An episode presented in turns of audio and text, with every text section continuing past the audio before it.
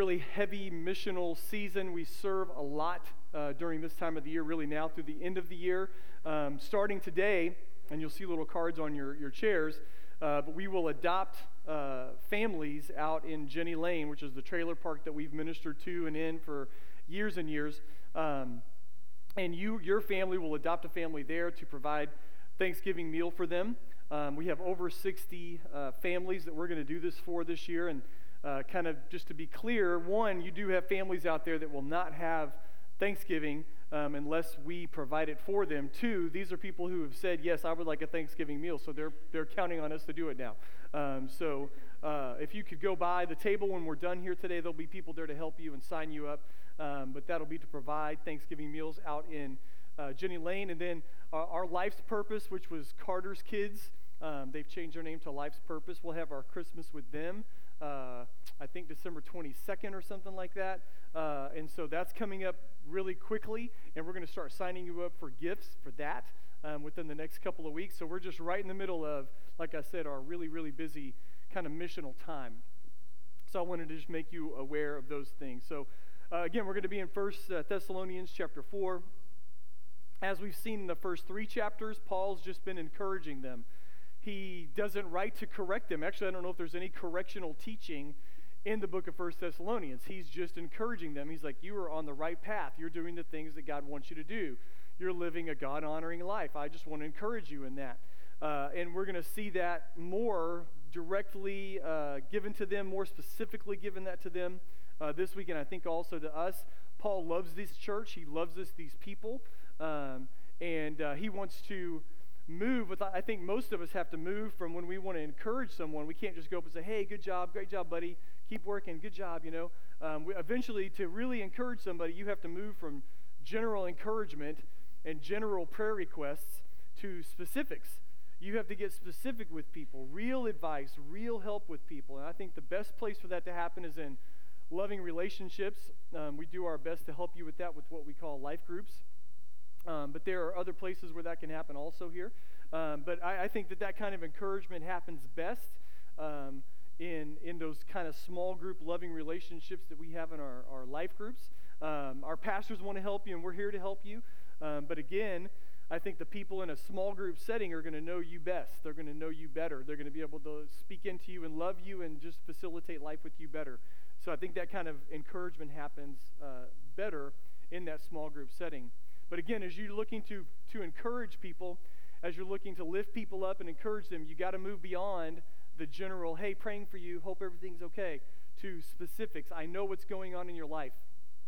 I know what's happening with you, and I know how to speak some truth and life into that. So we're going to see Paul do that today. He's going to move beyond these general, hey, good job, to very specific things. So chapter 4, 1 Thessalonians chapter 4, verse 1. He says, Finally, then, brethren, we request and exhort you in the Lord Jesus that as you receive from us the instruction as to how you ought to walk and please God, just as you actually do walk, that you excel still more. For you know what commandments we gave you by the authority of the Lord Jesus. For this is the will of God, your sanctification. That is, that you abstain from sexual immorality. We're going to stop right there and kind of get into these specifics that I think Paul has for them. Here, I think in this text is the, the great goal of the Christian life. We're going to get in this text, we're going to get knowing God. I think loving God is a part of that, and living to please God. Knowing God, loving God, and living to please God. I think that is the core of what it means to be a believer, to be a Christian, to be a Christ follower. Knowing God, loving God, and living in such a way that we would please God. So Paul is going to, throughout this text, and I'm going to kind of summarize what he's about to do. But in these verses we're going to look at, Paul's going to sort of uh, give them evaluation questions to ask themselves. So he's like, listen, if you want to represent God really well, if you want to point people to Jesus Christ, Paul says, ask yourself these questions. How do you know if you are living to please God? And I think that's a great question.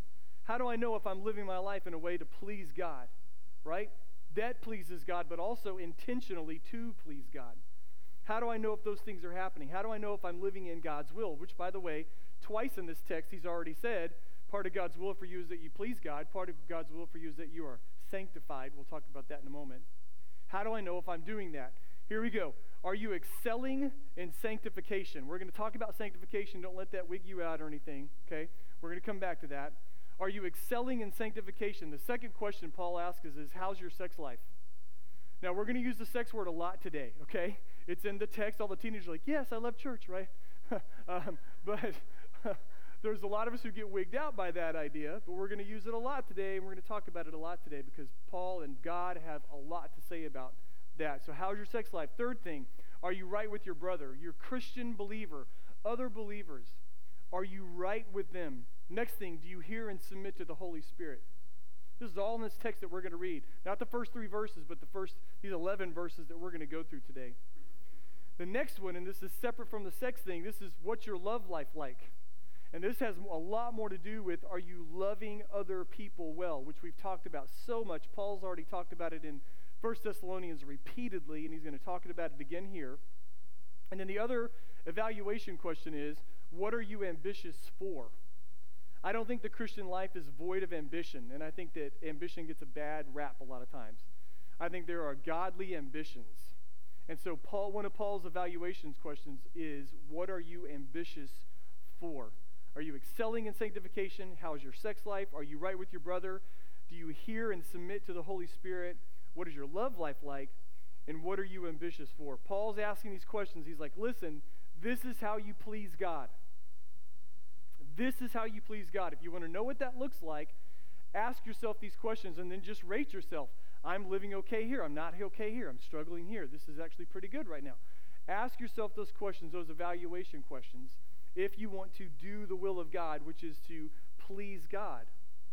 If you want to live like that, you'll ask yourself. Now, I want to help some people in here, maybe a lot of us in here, because man, as I trudged through this text this week, it kind of came back to me over and over again and beat me up a little bit pleasing God is not the same thing as appeasing God.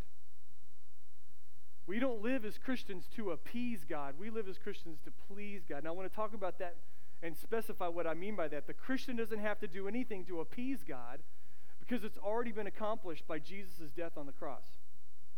We talked about this several weeks ago. We are the objects of God's wrath because of our sin. We are sinners. God is completely holy and righteous, and because of that, his not just his anger, his righteous wrath is directed toward us as sinners because we have rebelled against God and his character. If I were to try to appease that, I can't. I can't be good enough. I can't keep the law. I can't help enough old ladies across the street. I can't build enough church buildings. I can't do anything to appease the wrath of God. I don't have to. This is the good news of the gospel. Jesus Christ has already taken the wrath of God. He has satisfied the wrath of God. So I don't have to live to appease God, but I live to please Him. There is a huge difference. We confuse those things a lot. There's a huge difference between those things. The Christian aims to please God by living a life that matches the greatness of everything that we've been given and everything that God's doing in us. How do I please God? Let me just ask you this question How awesome is the gift that Jesus has given you, Christian? How amazing is it? Just you want to just think about the forgiveness of your sins if you want to strip it down to that. He has forgiven you of your sins. That's amazing. Does your life match that gift? Now, what about the access to him? We just called him Father and approached his throne and laid down our cares in front of him. Does your life match that gift? When you think about the greatness of the work that God has done for you, you will want to live in a way that pleases God.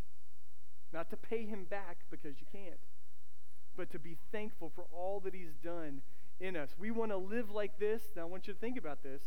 We want to live God's way because it makes God happy.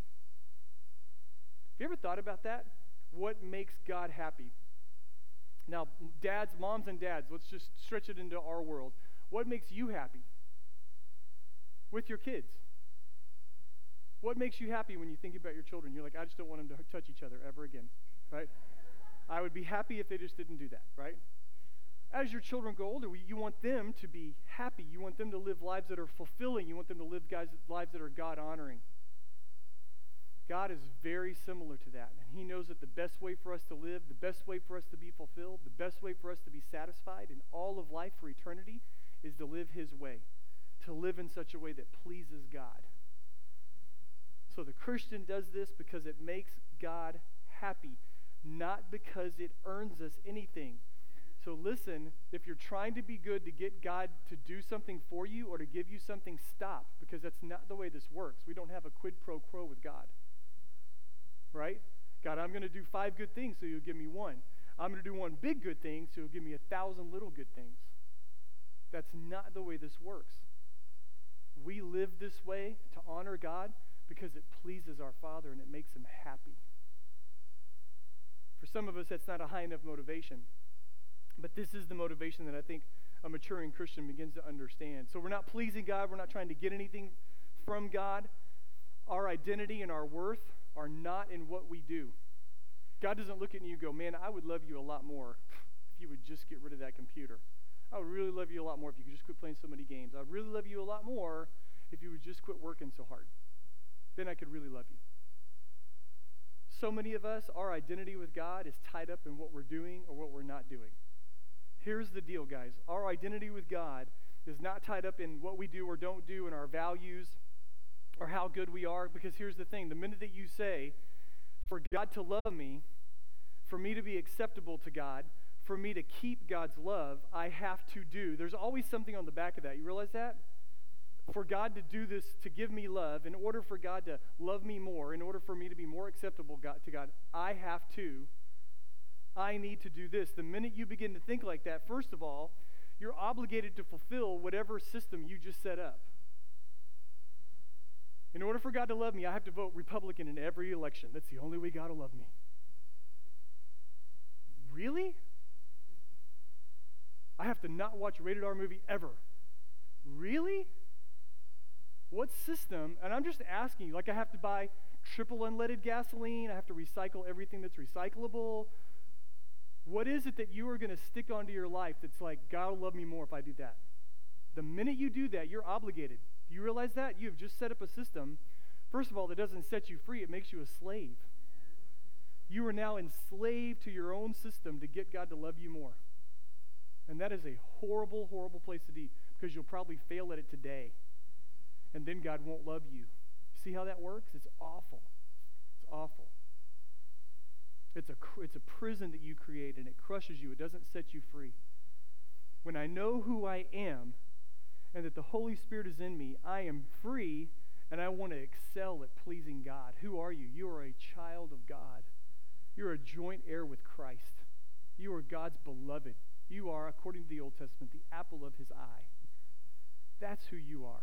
And the minute you understand that, you're now free to do what God's given you, and you want to please God because he loves you like that. And your identity isn't in what you're doing or what you're not doing. I think this is the heart and the soul of what it means to be a Christian and the Christian life with God. Why do we do the will of God? Why do we walk to please God? Why do we follow any commandments? Why do we want to excel in sanctification, which we'll talk about in a second? It's because we love God.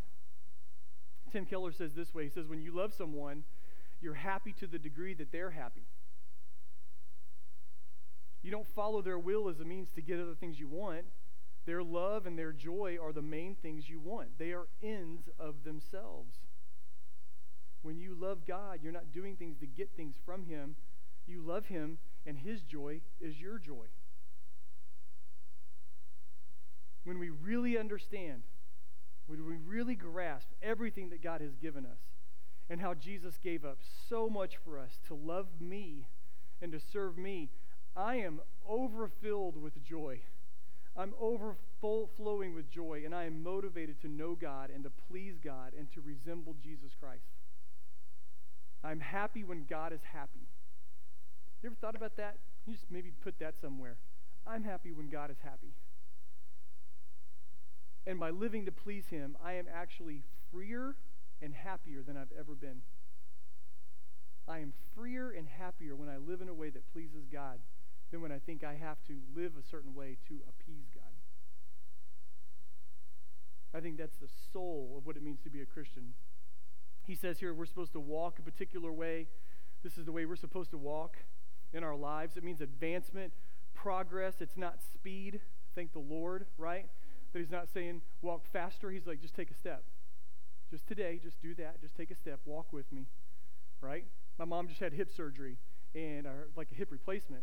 And I was up there w- walking with her, and I found myself just like with a kid. I'm like, hey, just walk, just take a step. It's okay. You're to be all right. Not to fall. I got you, right? And I just have that image of God in my head, right? This is what you're supposed to do walk with God, advancement, progress. Don't worry about speed, okay? Just take those forward motion steps. And he says, You're, you're supposed to do this. You must do this, is what the text says. This is not optional. Paul looks at this idea of walking with God like a natural requirement to growing up in the Lord. Anything else would be unnatural and disobedient. So here's what I want to say to some Christians in the room today you're not walking with the Lord, you're just hanging out with the Lord, right? You're not advancing, you're not progressing in your spiritual walk. We have seen what happens to people in our church, in our church family, who refuse to go any further with the Lord. They go to a certain place and it's too hard, it's too difficult, there's too much work to be put in, and they just stop right there. And there's no further walking or advancement with the Lord. Some of us are not walking with the Lord. Don't be any easier on yourself than this text lets you be. This text says you must walk with the Lord. You must walk with the Lord. Don't be comfortable with where you're at. Don't be satisfied with what's already happened. You must walk with the Lord. You must be making these daily advancing steps, progress. So he says you ought to live this way. Why ought I live this way? This is something else that's awesome. I was listening to and watching some podcast between um, effectively an, an atheist and somebody that denies God spoke through Scripture and somebody who's sort of supporting Scripture. And at the end of the day, it always kind of came back to for the guy who doesn't have Scripture or whatever, he's like, You can never tell me what I ought to do. You have no basis on which to tell me I should do anything. If we accept this as being God's word, it has authority to tell me you should, you must, you ought to. You ought to do that. You ought to live with your own. Why? Because you are not your own. You've been bought with a price. You don't belong to yourself. And, and Paul's really going to hammer this in a second. We start talking about the sex stuff. He's going to really hammer us. You are not your own. You've been bought with a price. That's one reason why you ought to. And then here's the other thing man, Jesus is worth it. He's worth it. Is he worthy? We sing this song sometimes. Is he worthy? Is he? Is he worthy of your daily choices? Is he worthy? And, and he's about to go into this, into what you're doing with your with your sexual thoughts, your sexual lifestyle, your sexual appetites. Is he worthy? You ought to walk like this because Jesus is worthy and because you're not your own and you've been bought with the price. Walk with God. Progress. Let's start in verse 3 and read the next several verses. For this is the will of God, your sanctification, which we're going to get into here. That is, that you abstain from sexual immorality, that each of you know how to possess his own vessel, that means your body, in sanctification and honor, not in lustful passion like the Gentiles who don't know God and that no man transgress and defraud his brother in this matter, because the Lord is the avenger in all these things, just as we also told you before and solemnly warned you. For God has not called us to the purpose of impurity, but in sanctification. Three times in three verses sanctification, sanctification, sanctification. So he who rejects this teaching is not rejecting man, but rejecting God who gives the Holy Spirit to you. So it's a heavy little five, six verses here that he gives us. A lot of talk here about our bodies and sexuality and sanctification. And he's like, you have to excel at walking with God. That's what we're being encouraged to. So we're moved beyond, hey, good job, keep it up, to, no, I want you to excel at walking with God. I want you to excel at sanctification. So what does that begin to look like? And again, we're going to talk about this idea of sanctification, what that means. Our church has defined this like this Sanctification is the process of maturity as God conforms us to his son's image. Sanctification fuses man's responsibility, God's work, and the church's equipping in the process of a believer's growth in Christ. You're like, Amen, blah, blah, blah, blah, right? That's a lot of words. So let's kind of break it down and talk specifically about what we mean. For me to, to just make it as simple as possible for everyone, sanctification can be broken into two things. First of all, positional holiness. Positional holiness. you have been given the holiness of Jesus. The righteousness of Christ has been credited to you. There's a lot of other words that we can use to talk about that. That's the simplest way for me to help you understand that. Now, I want you to also understand that is not a future state existence truth. That's not when I die and get to heaven, oh, I'm holy. This happens at justification. This happens the moment you respond to the gospel of Jesus Christ. You are given the righteousness of Christ. Amen? This is, this is the deal, y'all. This is why you're able to call God Father. This is why you're able to enter into His presence. This is why you're able to go beyond the veil into the throne room of God. Because you have been given the righteousness of Christ. That is positional holiness. Okay? Now, the next idea of sanctification, so that's already true about us. Now, here's the struggle with that. I may be positionally holy, but practically I'm, in, I'm unholy, right? So the second thing is practical holiness. And this is what Paul's really hammering on. This is what we this is why we have to have good theology. Paul's not saying work hard to get the holiness of God. He's not saying work hard to get Christ's righteousness. He's saying work hard so that the righteousness of Christ comes out through you, shines through you, is applied to every area of your life. Practical holiness, the daily realized holiness of Jesus, applying what's in my account to my daily life. Maybe you can look at it like this it's like if you went to the beach and Jesus went not to the Gulf of Mexico, which is a big bathtub, right? But to the Pacific, and he's like, This is all yours. It's mine, but I've given it to you. And you just go over every day and take a cup out and pour it on yourself. Are you ever going to expend what's in that ocean? Never. That's Christ's righteousness in your life. The righteousness of Christ has already been gifted to you practically daily. I need to apply it to myself. Does that make sense? That's a little illustration to help you understand what we're talking about here. So I'm talking about applying His holiness to your life daily in the most practical ways possible in the bedroom, in the boardroom, in the classroom, in the office, in the car, in the movie theater, everywhere. And he says, excel in sanctification, excel in pleasing God, walking with God to please Him. Now, why should we excel in this? Or why, why does Paul tell this church that's doing a great job to excel in sanctification. One, because we tend to slide towards cheap grace and laziness. Now, cheap grace is, thank you, Jesus, for dying on the cross for me. I know that if I do all these sins today, you're going to forgive me, so I'm going to do them because I'm going to trust you're going to forgive me. I sin more so that grace may abound. That's cheap grace. Taking advantage of the goodness and the graciousness of God to do what you want to and then asking for forgiveness later. Cheap grace. We have a tendency as Christians to slide toward cheap grace, to not understand that there's a daily call to holiness on our lives. And the other reason is because we are lazy. We read a book on staff. Some of you guys have other other people have read a book, but I, I think it's very applicable here. We kind of get stuck in that good is good enough thing. Well, I'm better than I was. I'm not as bad in that area as I used to be. I'm better off than I, than, I, than I was a couple years ago. Good is good enough. Saved is good enough. Church once a week is good enough. Guilt for not being the kind of Christian that I want to be is good enough. Panitas is good enough once a year. Life group is good enough once a month. I had a quiet time last month, and that's got to be good. I listened to a podcast last week. That's good, right? I prayed after I cut that guy off in traffic yesterday. that's all good enough we tend to slip toward what's the lowest bar possible for me to get over and still be sort of seen as a Christian.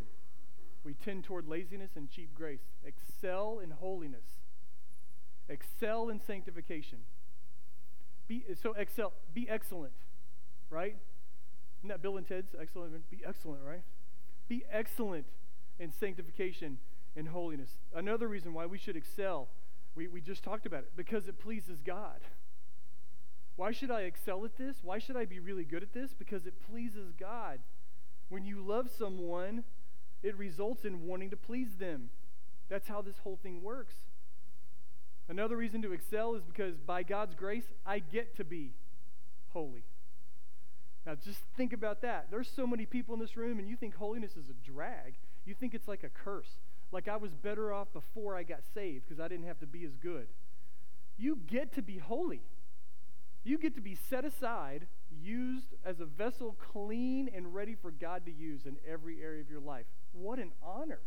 That's not a drudgery or a drag or some kind of penalty for following Jesus.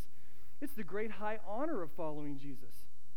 You have been called out, set aside for the works of God through Jesus Christ. It is an honor. You get to be holy, you get to be more like Christ. You're like, man, I want to be used by God. I want to please God.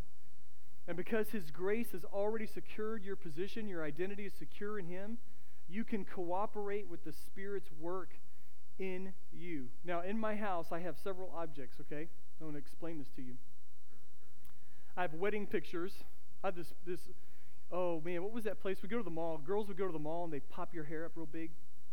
What was it? Glamour shots. Any of you ladies do that back in the, okay.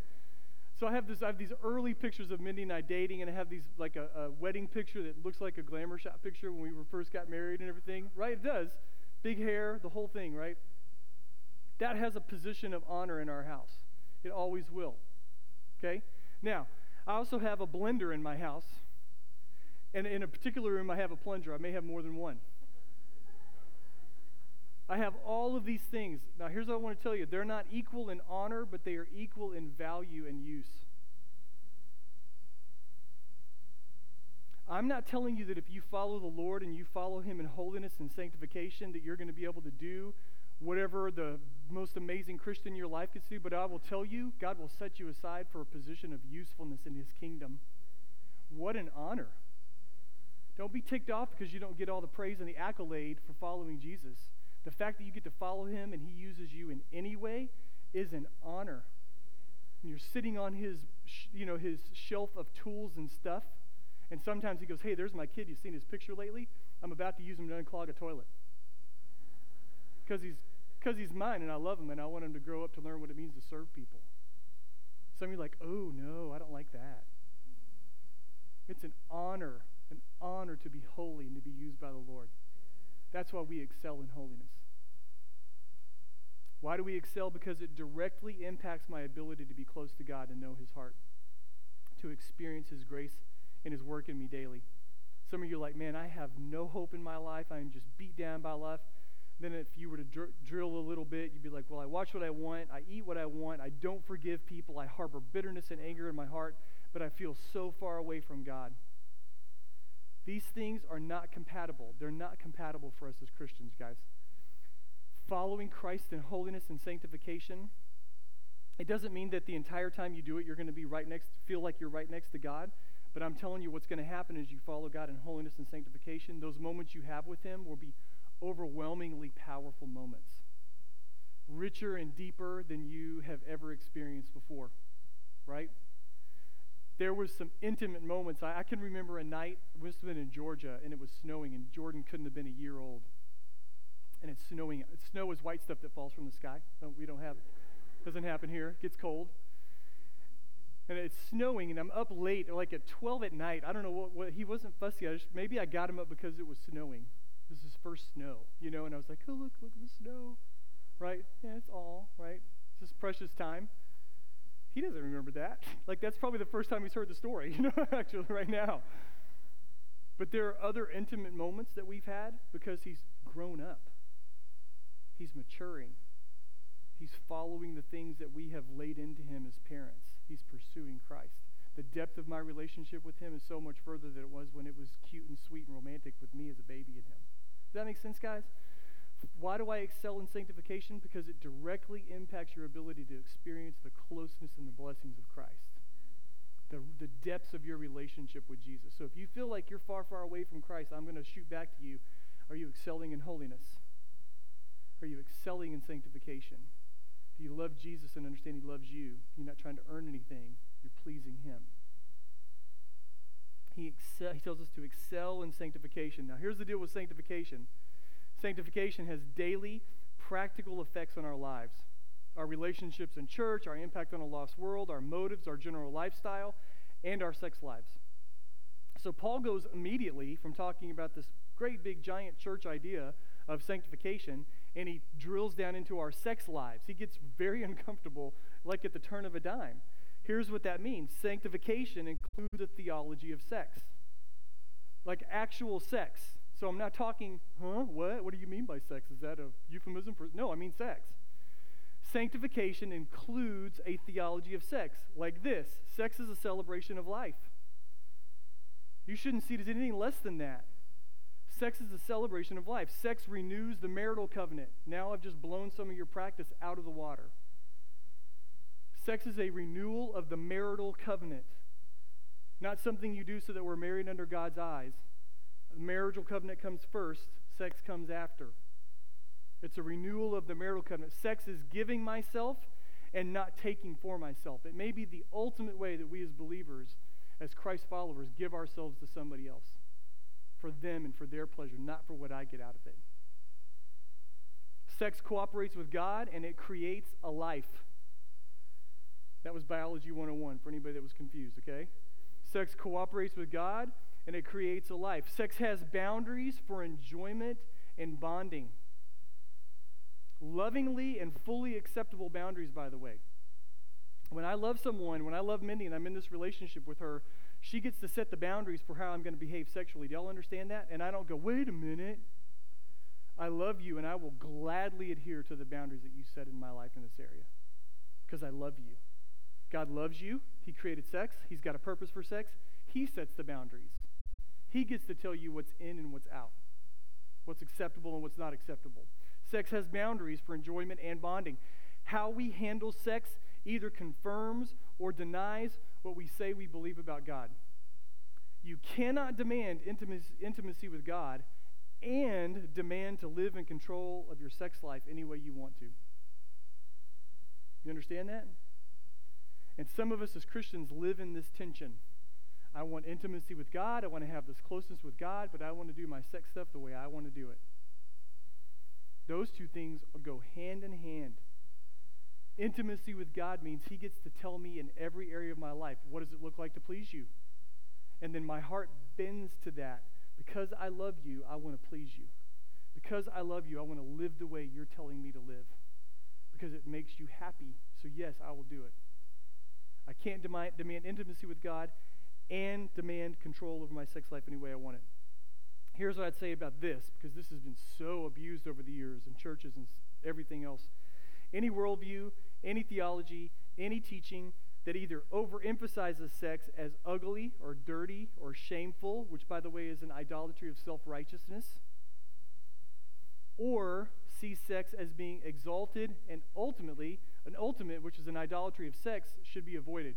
So, any religious movement, any religious teaching that teaches you that sex is dirty and ugly and shameful, and the less sex you have, the more godly you are, or that exempt that, that throws up sexuality and sexual freedom as a way to express your freedom in Christ, both those extremes need to be avoided. There is a theology of sex, and you don't get any more practically holy than what you're doing sexually. right? There's no other part of your life that's more intimate to you, feels more personal, that you can't submit to God and say, God, I will do even this in a way that pleases you. Excel in holiness and sanctification. Now, I think those things have a great, there's got to be a reason why. You know, what's pushing me toward this, which we talked about knowing God and His love, and we're going to talk about a little more. What's motivating me to chase after this kind of practical holiness?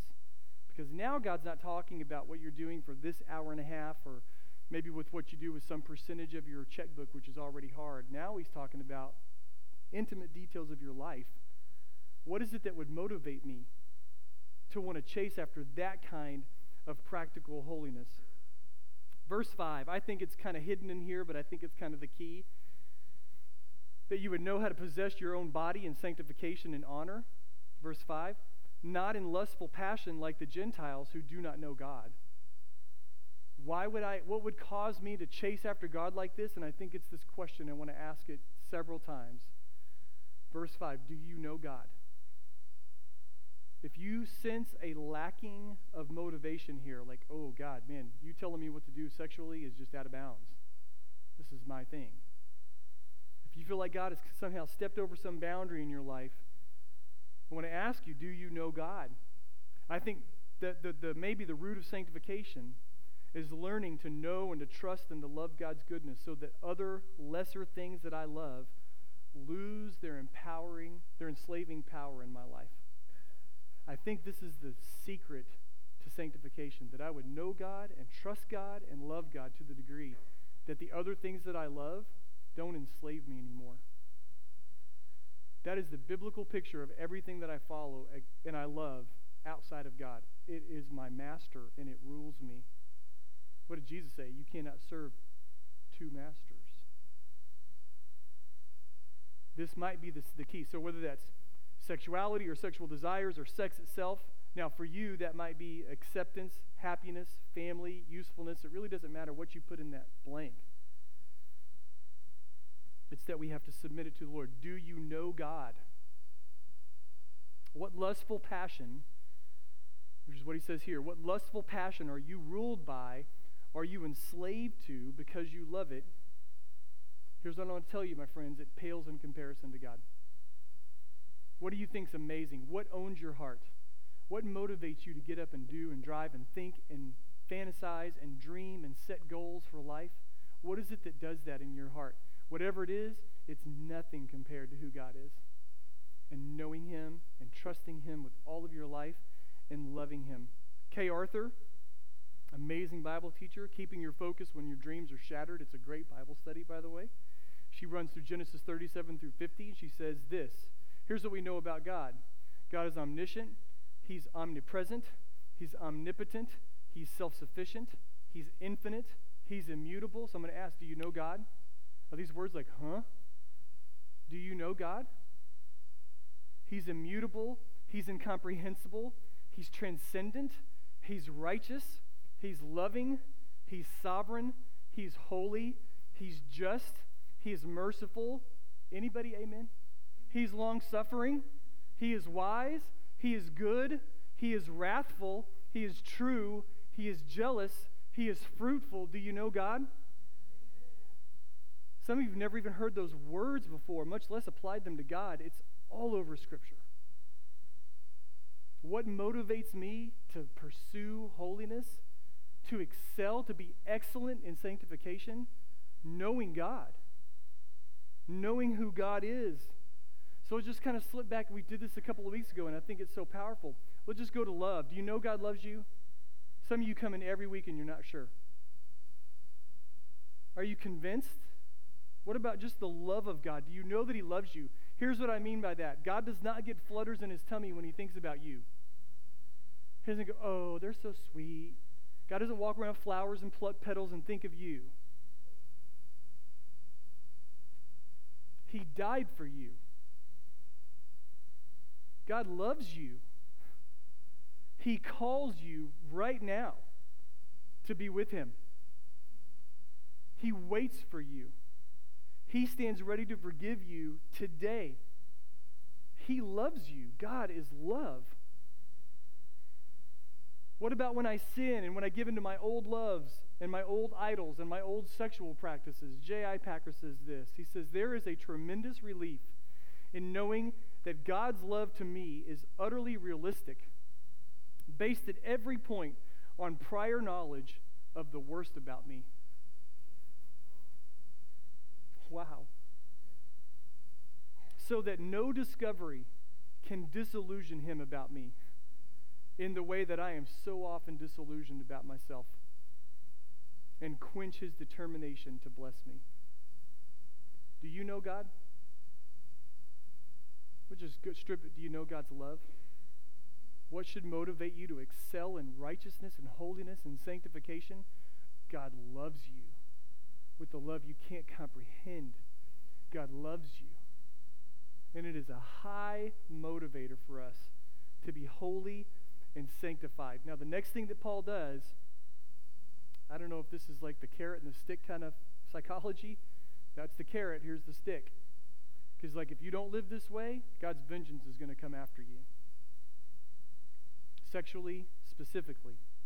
If you choose not to live this way, the vengeance of God will be poured out on you. It's not God's wrath, but the vengeance of God will come on you, which we could talk more about that, exactly what the distinctions are. Here's what that means God's going to visit these things back on you if you disregard Him, because that's what He says.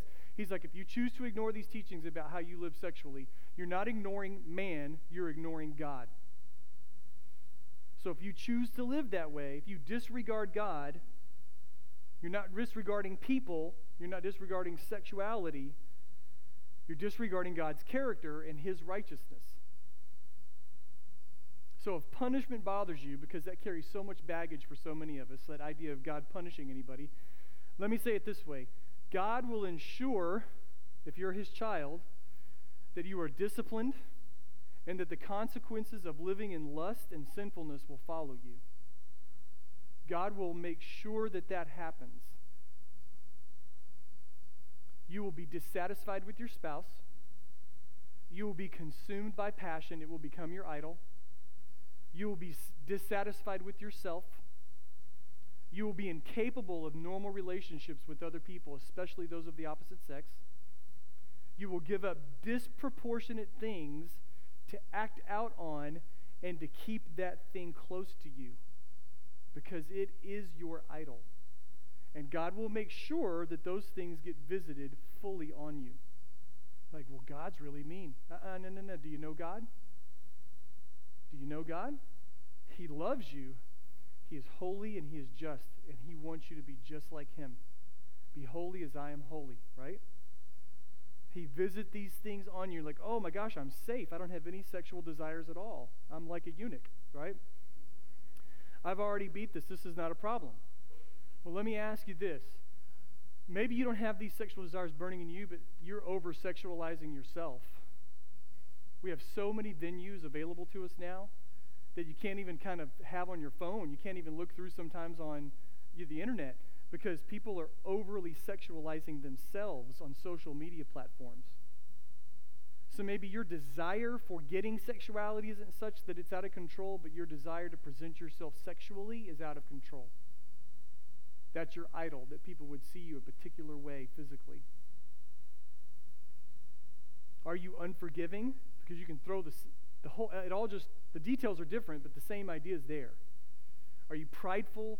Are you gluttonous? What is your thing? What's your besetting sin? If you choose to live your way and ignore God's way in this, He will make sure that those things get visited on you. Not to destroy you or crush you, but to bring you back to Him. To show you their complete inadequacy to be what you want them to be, to give you what you want them to give you. Verse 9. Now, as to the love of the brethren, you have no need for anyone to write you, for you yourselves are taught by God to love one another. He's like, you guys love each other really well. For indeed you do practice it toward all the brethren who are in Macedonia. But we urge you, brethren, to excel still more. You're doing a great job here. You're already living a sanctified life. You're living in holiness. Excel in it. Be excellent in it. You're loving each other. Be excellent in it. Keep advancing in your love for one another. This is a pretty easy evaluation here. Do you love one another? And, and I mean, in particular, the people here that we come together with, that we call our church family. Who do you love that's in this room right now, or that usually is here in this room with us? Now, I love you. I love most of you most of the time. No, I love you, right? So if you're like, well, I love people, then how well are you loving them? How could you love better? How could you love more consistently? This is kind of an easy evaluation question. In the family of God, in the church of Jesus Christ, who do you love? How are you loving? Could you do it more consistently or better? We've seen some things the last couple of weeks, I think, that sort of speak into this or to give us an opportunity to think more clearly about this. Um, Kanye West, TobyMac, John MacArthur, Beth Moore. Uh, there have been some just events that have happened uh, in our culture that maybe give us an opportunity to see how well we're loving. So we have a new brother in Christ who happens to be very well known. We have a brother who's in incredible pain. We have a brother who's verbally bashing a sister in public. Here's what's not going to happen as the world sees these things, and these are like headline stories. I didn't drudge these out of some backwoods Christian ghetto paper. These are like frontline stories across the country right now. Here's what's not going to happen the world around us is not going to go to the Bible and Jesus for answers. Here's what will happen they're going to look at us, they're going to look at you. What are they going to see? In each of these instances, what are they going to see? Are they going to see people that love others really well? That excel in love? Love beyond gender issues? Love despite anything in the past? Love for the broken? Love beyond being prideful or being right? Love for the offender? Listen, I don't know what's going to happen at the end of the day.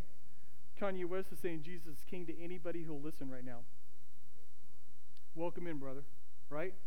I love you, and I hope you get the, the help and the support that you need. I hope you get the discipling that you need to grow up and mature in Jesus Christ. How are we going are we going to be loving toward that, toward him? TobyMac, uh, if, you're, if you're a church rat from way back, you know, your DC Talk days, he had a son, 21 years old, passed away suddenly last week. Listen, man, he, he wrote this. We don't follow God because we have some sort of under the table deal with him, like we'll follow you if you bless us. We follow God because we love him. It's our honor. He is the God of the hills and the valleys. And he is beautiful above all things. We're going to love that hurting brother really well. John MacArthur's been a Bible teacher. I've read a ton of his books and commentaries for 50 plus years. We're going to love him well when he does something he shouldn't do, I think. Beth Moore, millions of people have been transformed by inductive Bible study. Are we going to love her well? And you're like, well, I don't even know these people. Listen, we live in a very connected world. You're going to have an opportunity probably to speak about these things to someone. What's going to come out of you? Excelling in love or excelling in judgment? What will they see about love in us? Our offhanded comments, our responses to their responses. Jesus changes lives and souls and hearts, and we are all in his family. Let's excel in love. Excel in love holiness and sanctification really have gotten a bad rap. a lot of us carry some church baggage about holiness and sanctification. Holy, we think holy people are boring and mean and unhappy. Holiness means that you can't enjoy life. It's like this conversation goes on. Hey, what'd you do this weekend? Oh, I went to some friend's house and, and we hung out. and We played some cards and um, games, and then we went dancing with from some friends, and we're like, they're going to respond with their stovepipe hat. You know what I mean? Like the Puritans. They're going to be like, Holy, holy, holy is the Lord God Almighty. You mustn't drink, dance, party, play cards, smoke or chew, or go out with girls who do. Like, that's what most of us tend to think if you grew up in church, that's what it means to be holy. That somehow sanctification means you can't enjoy life. Sanctification probably means the exact opposite. We should be Christian hedonists. We should enjoy life more than anybody else.